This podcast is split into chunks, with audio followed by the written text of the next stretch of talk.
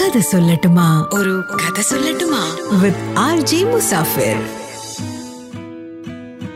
you think you can you are right and if you think you you cannot, again you are right California സർവകലാശാലയിലെ school of medicinal clinical associate പ്രൊഫസറായിരുന്നു doctor Charles Garfield ഇത് കുറച്ച് നാൾ മുമ്പ് നടക്കുന്ന കഥയാണ്. ആയിരത്തി തൊള്ളായിരത്തി എഴുപത്തി ഒൻപതിലാണ് ഈ സംഭവം നടക്കുന്നത്. കൃത്യമായിട്ട് പറഞ്ഞാൽ ആയിരത്തി തൊള്ളായിരത്തി എഴുപത്തി ഒൻപത് ഒക്ടോബറിൽ ഇറ്റലിയിലെ മിലനിൽ വെച്ചിട്ട് ഒരു മെഡിക്കൽ സിംപോസിയം നടക്കുന്നുണ്ടായിരുന്നു. അപ്പോൾ അദ്ദേഹം അവിടെ പോയിട്ട് ഈ സിംപോസിയത്തിൽ പങ്കെടുത്തു.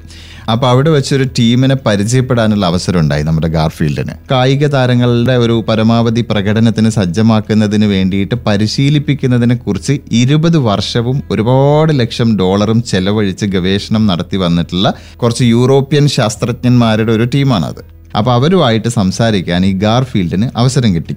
അന്ന് രാത്രി മുഴുവനും അവർ സംസാരിച്ചത് ഈ സംഭവത്തെക്കുറിച്ചാണ്. അങ്ങനെ രാത്രി ഒരുപാട് നേരം സംസാരിച്ചപ്പോൾ ഗാർഫീൽഡിന് ഇതൊന്ന് ടെസ്റ്റ് ചെയ്യണം പരീക്ഷിക്കണം എന്ന് തോന്നി. ആ പരീക്ഷണത്തിന് വേണ്ടിയിട്ട് ഗാർഫീൽഡ് തന്നെ തന്നെ വിട്ടു നൽകാൻ തയ്യാറായി. എന്റെ ശരീരത്തിൽ തന്നെ നമുക്ക് ഈ പരീക്ഷണം നടത്തി നോക്കാം എന്നൊക്കെ പറഞ്ഞു.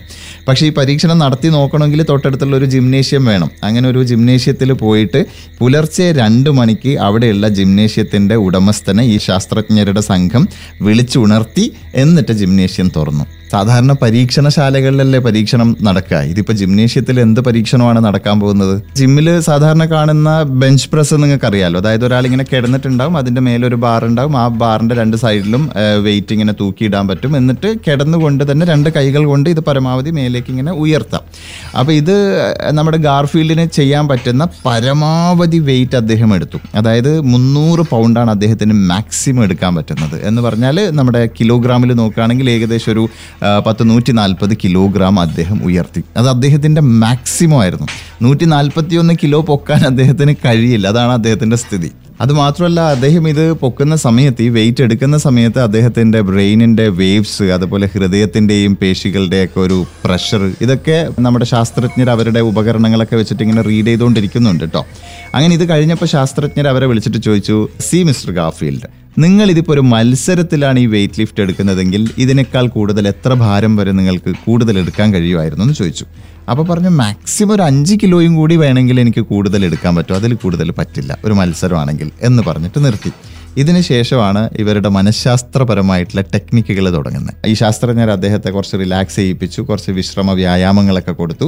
അതിനുശേഷം അവർ മനസ്സിലൊരു ചെറിയ കാര്യം ഇങ്ങനെ സങ്കല്പിക്കാനുള്ള ഒരു എക്സസൈസ് കൊടുത്തു. ഇപ്പോൾ എടുത്ത വെയിറ്റിന്റെ കൂടെ ഒരു ട്വന്റി പെർസെന്റേജ് കൂടി കൂടുതൽ വെയിറ്റ് എടുക്കുന്നതായിട്ട് മനസ്സിൽ സങ്കല്പിക്കാൻ പറഞ്ഞു.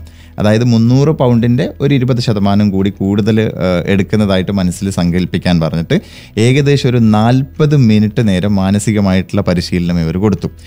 അതിനുശേഷം ഒന്നുകൂടി വെയിറ്റ് എടുക്കാൻ പറഞ്ഞു. ഈ വെയിറ്റ് എടുക്കുന്ന സമയത്ത് ഈ ശാസ്ത്രജ്ഞർ കുറച്ചുകൂടി ഭാരം അതിനകത്തേക്ക് കൂട്ടിയിട്ടു.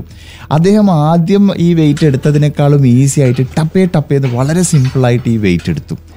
എടുത്ത് ഇറക്കി കഴിഞ്ഞതിന് ശേഷമാണ് ശാസ്ത്രജ്ഞർ പറയുന്നത് നേരത്തെ നിങ്ങൾ മുന്നൂറ് പൗണ്ട് വെയിറ്റ് പൊക്കാൻ ഒരുപാട് കഷ്ടപ്പെട്ടു. എന്നാൽ ഇപ്പോൾ മുന്നൂറ്റി അറുപത്തി അഞ്ച് പൗണ്ട് ഭാരമാണ് നിങ്ങൾ വളരെ ഈസി ആയിട്ട് എടുത്ത് പൊക്കിയതെന്ന്. നമുക്ക് വേണമെങ്കിൽ അത് നാനൂറ് പൗണ്ട് വരെ ആക്കാമായിരുന്നു. പക്ഷേ നിങ്ങളുടെ ഒരു പൊതു ആരോഗ്യ സ്ഥിതിയൊക്കെ കണക്കിലെടുത്തിട്ടാണ് ഞങ്ങൾ അതിന് മുതിരാതിരുന്നത് എന്ന് ഇവർ പറഞ്ഞു. ഇപ്പം സാധാരണ നമ്മൾ വിചാരിക്കുന്നത് നമുക്ക് ശരീരത്തിന്റെ പവർ കൊണ്ട് ഒരു ഭാരം പൊക്കാൻ പറ്റും എന്നുള്ളതാണ്. ശരീരത്തിന്റെ പവർ കൊണ്ട് പൊക്കുന്നതിനേക്കാൾ കൂടുതൽ ഭാരം മനസ്സിന്റെ പവർ കൊണ്ട് നമുക്ക് പൊക്കാൻ പറ്റും. അത് ജീവിതഭാരമായാലും ശരി.